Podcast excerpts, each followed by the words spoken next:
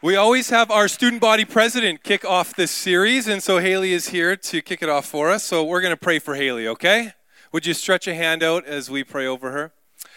Well, Heavenly Father, we thank you that you do have a plan. You've had a plan from the very beginning, and you have a plan today as well to speak through Hailey.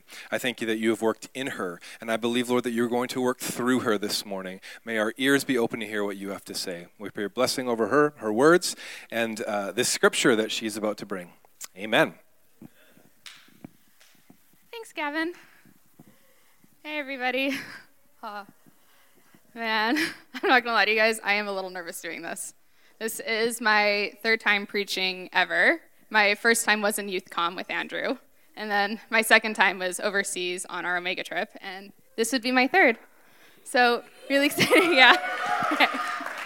uh, so, as Gavin said, um, student body president always gets to go first during these things. So, when I got the gig of student body president, I knew I would be doing this, and I wanted to be ready. So, since I got it, I had been bugging Gavin, asking him what I what I was going to be preaching on. So, but until he didn't tell me until about a month ago. So, I did not have as much time as I wanted, but that's okay.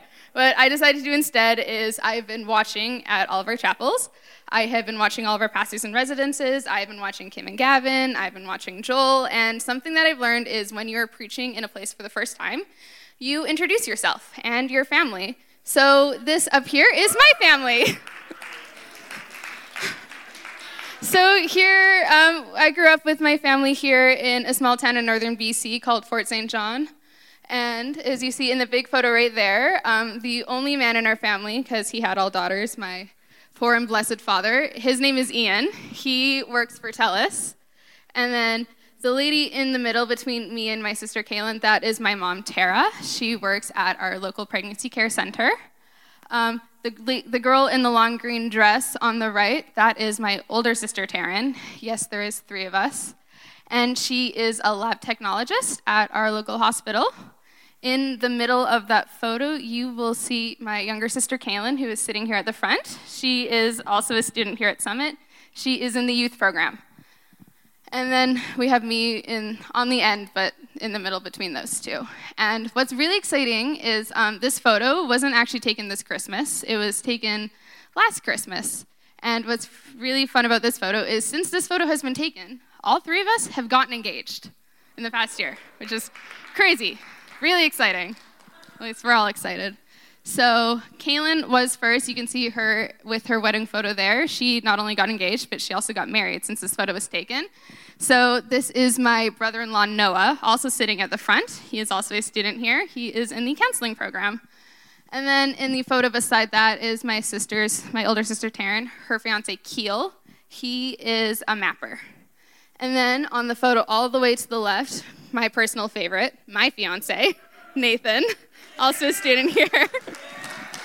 Uh, he is, yes, he, he's in the intercultural program here. Yeah, so, so yeah, so recently we all got engaged, and this is really exciting because not only now am I graduating, I, I did it. I, I did my, my job at bridal college. I got my ring by spring, graduating with the fiance. Thanks, thanks, sweetheart. And this has been really causing me to look forwards a lot about what my future is going to hold. Not only now am I looking forward to a graduation, I'm also looking forward to a wedding. But looking forwards has also been causing me to look back a lot and look over these past four years of my time here at Summit. And a lot has happened here at Summit since I first got here. I originally came here in, in, 20, in 2019 to do Omega. I joined Team D. I like a lot happened in that year. Uh, originally, I was going to go to Brazil, but COVID happened instead, so I instead went home for the summer. Lovely times. And then I did end up coming back, and you know, as you guys, most of you remember, COVID here for that year. That was a crazy time, but then I started dating Nathan that year, so it wasn't all terrible. Um, eventually, COVID did end, and more memories happened, as memories like going to Europe with my new Team D, which was lots of fun and then also going going to Uganda with Corey and a whole other team. yeah, guys. Yes. Uh, so like, Uh, so much has happened that honestly, if I would to, were to write it all down, I it would honestly probably take at least one book or several books. As my profs would probably tell you, I'm never someone who goes under the word count in all, any of my essays. I'm always the person who goes over the word count and is always begging my professors, don't don't dock me for like exceeding the word count, please. They they they sometimes do. They sometimes don't. it's fine. Not not bitter about it at all. But honestly, so I've always I've never been good at recapping or summarizing. Moses, on the other hand, is really good at it. He successfully recapped 400 years of Israel in a page and a half. Thank you. Thank you. Yes, in one page and a half, Exodus 1 and 2 alone, he has managed to recap for all of 400 years of Israel in Egypt. And me being inspired by Moses, I did my best. I decided to also recap it all in one slide. So, so if we look at this, we see if so to start at the end of Genesis, Israel has now come to Goshen. They are living in Egypt and life is honestly pretty good for them right now. They Joseph scored them this really good deal since he was second to Pharaoh. So they have their own land where they're safe, they have all the food they can want, they have shelter, they have protection, everything that they need to be safe so they can grow into this army that God wants. So they are doing as the Lord commanded. They are being fruitful and they are multiplying. And so they started off at 70, and shortly between these 400 years, they are growing into the thousands. But eventually, this becomes a threat to Pharaoh because a new Pharaoh eventually rises to power, one who doesn't remember Joseph and what he did for Egypt. And he sees this army and he feels really threatened. So he decides to oppress Israel and he enslaves them. So now, day in and day out, they're working in the fields, they're working in the bricks, they're making things, and it's no longer a good time for Israel. Life, in fact, just kind of sucks for them now. And but they're still growing, they're still multiplying, so Pharaoh decides to take even more drastic measures. He goes and he tells the midwives, hey, when, when the Hebrew women are giving birth, if they give birth to a son, you have to kill it. But if they give birth to a daughter, you can let her live. That's fine. So, but the midwives, instead, they don't actually go and they kill the babies. Instead, they lie to Pharaoh and they just let all of the kids live. So they go and tell Pharaoh, hey, the Hebrew women are way tougher than the Egyptian women. I love the subtle dig that they, they threw to Pharaoh right there. And in, they're tougher. They don't actually call us until after the baby's born. So Pharaoh's first plan to start shrinking this army of Israel is gone. But Pharaoh still doesn't give up that easily. He decides that he's going to take it one step further again and just commands every all of them every son born to the hebrews is to be cast into the nile to drown. So now not only are they enslaved but now all their kids are dying and life gets even worse and that gets really sad. Except for one woman um, her name is jochebed. You guys might know her as moses' mother she defies Pharaoh. She says, no, like she, when Moses is born, she knows that he's special. So she doesn't throw him in the Nile. Instead, she decides to hide him for as long as she can. And this is successful for about three months because, as most of you know, newborns are not that quiet. They are very loud. You cannot hide those things for long. So, what she does is she puts him into a basket and she sends him off down the Nile instead. And having faith that he would be okay. And he was. She, Pharaoh's daughter, eventually found Moses and she decided to adopt him. And then, as, as the story goes, Moses' older sister Miriam, she goes to Pharaoh's daughter and offers a Hebrew woman to nurse him until he's old enough to come live in the palace. And Pharaoh's daughter agrees. So, as Jochebed gave her baby away, Moses is given back to her, and she is able to raise him until he's old enough to go live in the palace. And then, as time goes on, Moses grows up in the palace and, and, and with his mom, and eventually he's an adult, and he goes on a walk, and he sees an Egyptian brutally beating um, an Israelite. So Moses, knowing that those are his people, wants to protect his people. So he goes and he kills that that Egyptian, and he buries him to hide the body because he doesn't want anyone to know what he did. Unfortunately, that didn't work out for Moses. The Hebrews saw him and he got caught, and he was scared for his life, so he ran away to Midian. And while he was in Midian, he met his wife Zipporah, and he got married and had kids. So he was living his life over in Midian, away from the chaos that was going on in Egypt with his people. But while he was over there, uh, what happened was um, this current pharaoh who's been oppressing them died, and a new pharaoh rose to power.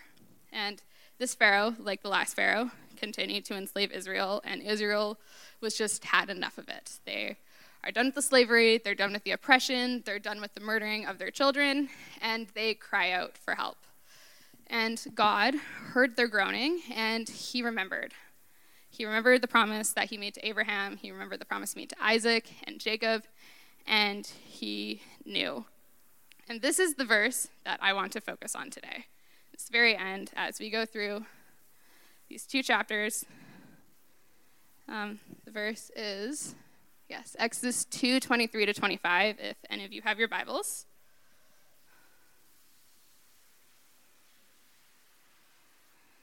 And this verse says During those many days, the king of Egypt died, and the people of Israel groaned because of their slavery and cried out for help. Their cry for rescue from slavery came up to God, and God heard their groaning. And God remembered his covenant with Abraham, with, with Isaac, and with Jacob. God saw the people of Israel, and God knew. So, this brings the question of what promise, what covenant is he talking about? So, going from Exodus, if we look all the way back to Genesis, we all the way back to Abraham, Abraham we see in Genesis 12 the call of Abram. And this says, and so this is um, when the Lord said to Abram, Go from your country and your kindred and your father's house to the land that I will show you and I will make you a great nation. I will bless you and make your name great, so that you will be a blessing. I will bless those who bless you, and him who dishonor you I will curse. In you all the families of the earth shall be blessed. And then he kind of then God goes on. So then Abraham goes and he goes to this new land, which is the land of Canaan. And then the Lord appeared to him while he was there, and he said, To your offspring I will give this land. So he built an altar to the Lord who appeared for him. This is the promise that that Israel was waiting on. This is the promise that God was talking about. Now, I'm not going to go too into the Abrahamic covenant because we've all taken Pentateuch, or we're going to learn about it in Pentateuch. So I'll let, I'll let Mark do the teaching there. But the, the specific land of the promise is the one that God is remembering for the Israelites, the one that they're holding on to. And so, jumping back to this promise, that they had. I one thing that's really stuck out to me is I think it's really funny how God heard their grumbling and he remembered his promise to them. It says that he remembered. But the truth of the matter is, God didn't actually remember his promise that he made to the Israelites, the promise that he made with Abraham. And the reason he didn't have to remember this promise is because he never forgot this promise in the first place. Because God is somebody who never forgets. What happened actually instead was that he heard their promise, he heard their cries, and he just, and he chose to act. He decided this is the moment where he's going to become active in their lives again and in the story again. So it's not that he forgot; he was waiting for the perfect time to bring Israel to the promised land. They probably said remembered because during these 400 years with basically nothing from God, it probably felt like he forgot. And I'm sure that God has made promises in all of your lives. Maybe that promise is your calling that He originally called you to do for your life. Maybe that promise is a place that He's told you you're going to go, or maybe a certain person you're going to meet, or maybe it's for a certain struggle to end, or even He's promised you that you're going to receive healing one day. Or maybe some of you have never received a promise at all from God, and you're just waiting and searching to hear something from Him. And during this time of waiting, it can really feel like God's maybe forgotten about you, or maybe He's forgotten about these promises that He's made to you. But I want to assure you that God is a God of promises, and He's a God who keeps all of His promises. He is just someone who waits for His perfect timing, not our ideal timing, but His perfect timing.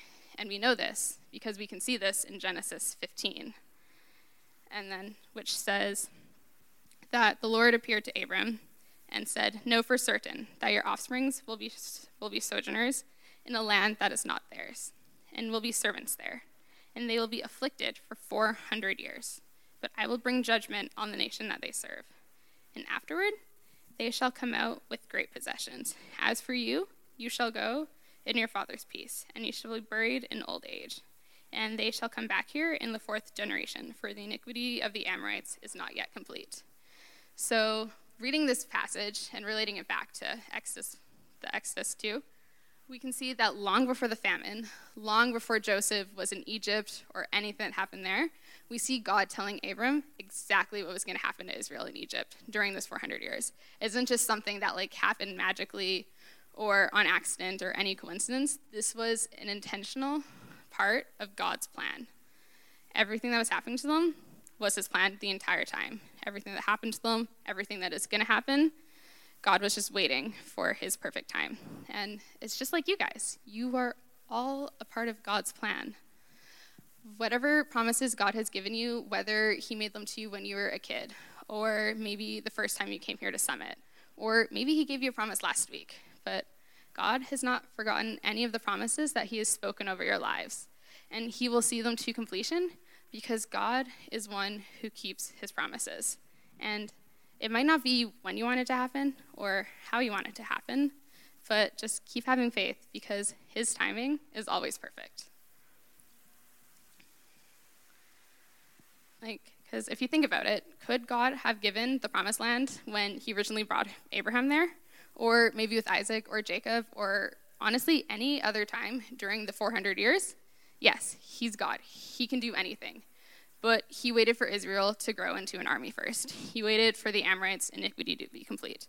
That was his perfect timing. And God is doing the same thing with you. Just because he's not giving you signs and wonders doesn't mean that he's not there. It doesn't mean that he's not forming you or shaping you into the person you're going to be for the promises to come true. Our God is a God of promises, and he will keep those promises that he made to you. It might not be today, it might not be tomorrow, it could honestly even be 20 years down the road. Israel had to wait 400 years for that part of the promise to be fulfilled, and even longer before the entire promise was fulfilled. But God is with you, and He will keep His promises that He has made to you. So, with that, that brings the question of okay, so we're all waiting for God to answer His promises to us. What do we do in the meantime while we're waiting? And well, Israel has some good experience. They, they were doing it for 400 years, so we can look at what Israel did. And the first thing that they, the first thing that we can do in this waiting is to not forget the promise that God has made to you. Israel waited 400 years. Not a single person who was around at the time of the original promise was there when that promise finally started to come true. And they didn't have Bibles to read, they didn't have journals to write things down in. All they had was the stories that they heard from their parents and then the stories that they passed down to their kids, generation to generation. And and they just kept waiting, but they never forgot. Like throughout all those 400 years, they still called themselves Israel. They called themselves Hebrews. They never called themselves Egyptians because they knew that they weren't Egyptians. They were God's special people. Mm-hmm. And they and they they kept their faith, which we can see with the midwives. They didn't they weren't scared of Pharaoh when they lied to him. Defying Pharaoh was a sure death sentence if they were caught. But they lied to him anyways because they knew that they were waiting on a promise from someone far more greater and far more powerful than Pharaoh was. And they knew that obe- being obedient to God was far more important than being obedient to Pharaoh. And the second thing that we can do is we can keep praying and keep working. We need to stay in relationship with God so when he does choose to act on his promise, you know his voice and that and you're ready to act. So I want to encourage you to continue to read your Bible, continue to do your devotions, keep praying, and keep talking to God. As we see again with Israel, they knew who God was when he, when, who, when he told them. When Moses told Israel that the God of Jacob, the God of Isaac, the God of Abraham was calling them, they knew those stories that he was talking about. They knew the God that was calling them and was coming to rescue them. So make sure that when God calls you, you, you know who he is. And last, I just want to say don't lose hope. I know it can be really hard waiting for God to answer his promises. And we, at least me for sure, are people who like to know things now, as I really did when Gavin told me I was going to be doing this. But things happen in their time, and God's timing is always perfect. And thing is, I know it can be especially hard here at Bible College because we see so many people have all these moments with God when they're coming to the front and they're feeling Him and He's giving these reassurances and these affirmations. Like we saw it uh, last week with Joel in Spiritual Emphasis Week. It's so, it can, but like, and just watching all of these other people have all these moments, it can be so easy to feel forgotten by God. But much like the Israelites, God doesn't need to remember you because He's never forgotten about you. He's not just like up there in heaven hanging out and like randomly looking down he's like, oh, hey, is that Hailey down there? Is she preaching about me right now? Man, I remember I promised her one thing like so long ago. I should I should really get on that. Good thing she's talking to me right now, or I would have like never remembered her. Like, no, it never happens like that. Because he's always see, seeing us and he's always watching us. Our God is a God of promises, and he's going to keep all the promises that he's made to you. It might not be today, it might not be tomorrow, it could be a couple months or a couple years. But our God is a God who is a promise keeper. So never lose hope in him. And one more thing that Israel did that I just think is really amazing, and it's not only we see it in Israel, but like we see it throughout the entire Bible, is that Israel cried out and God answered. And we see, so we can see this with Israel, we can see this with David, we can see this everywhere, that when you cry out to God, he answers you. So I want to encourage you just to take some time on reflection right now and just take, take a moment.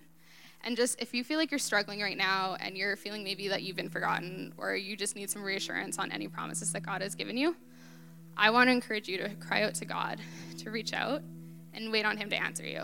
Because when we cry out to God, He always answers and He always helps us.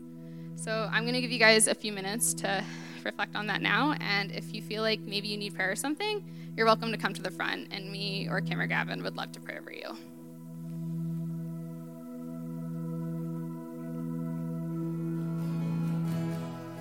Philippians 1 6 says that who, he who began a good work in you will bring it to completion. So, God, I just want to pray that the good work that you have started in us, you will bring it to completion. Whether this is our first semester here at Summit or maybe our last year at Summit, God, you are always with us and you're always keeping watch over us and you are always fulfilling your promises in us, whether we see it or not.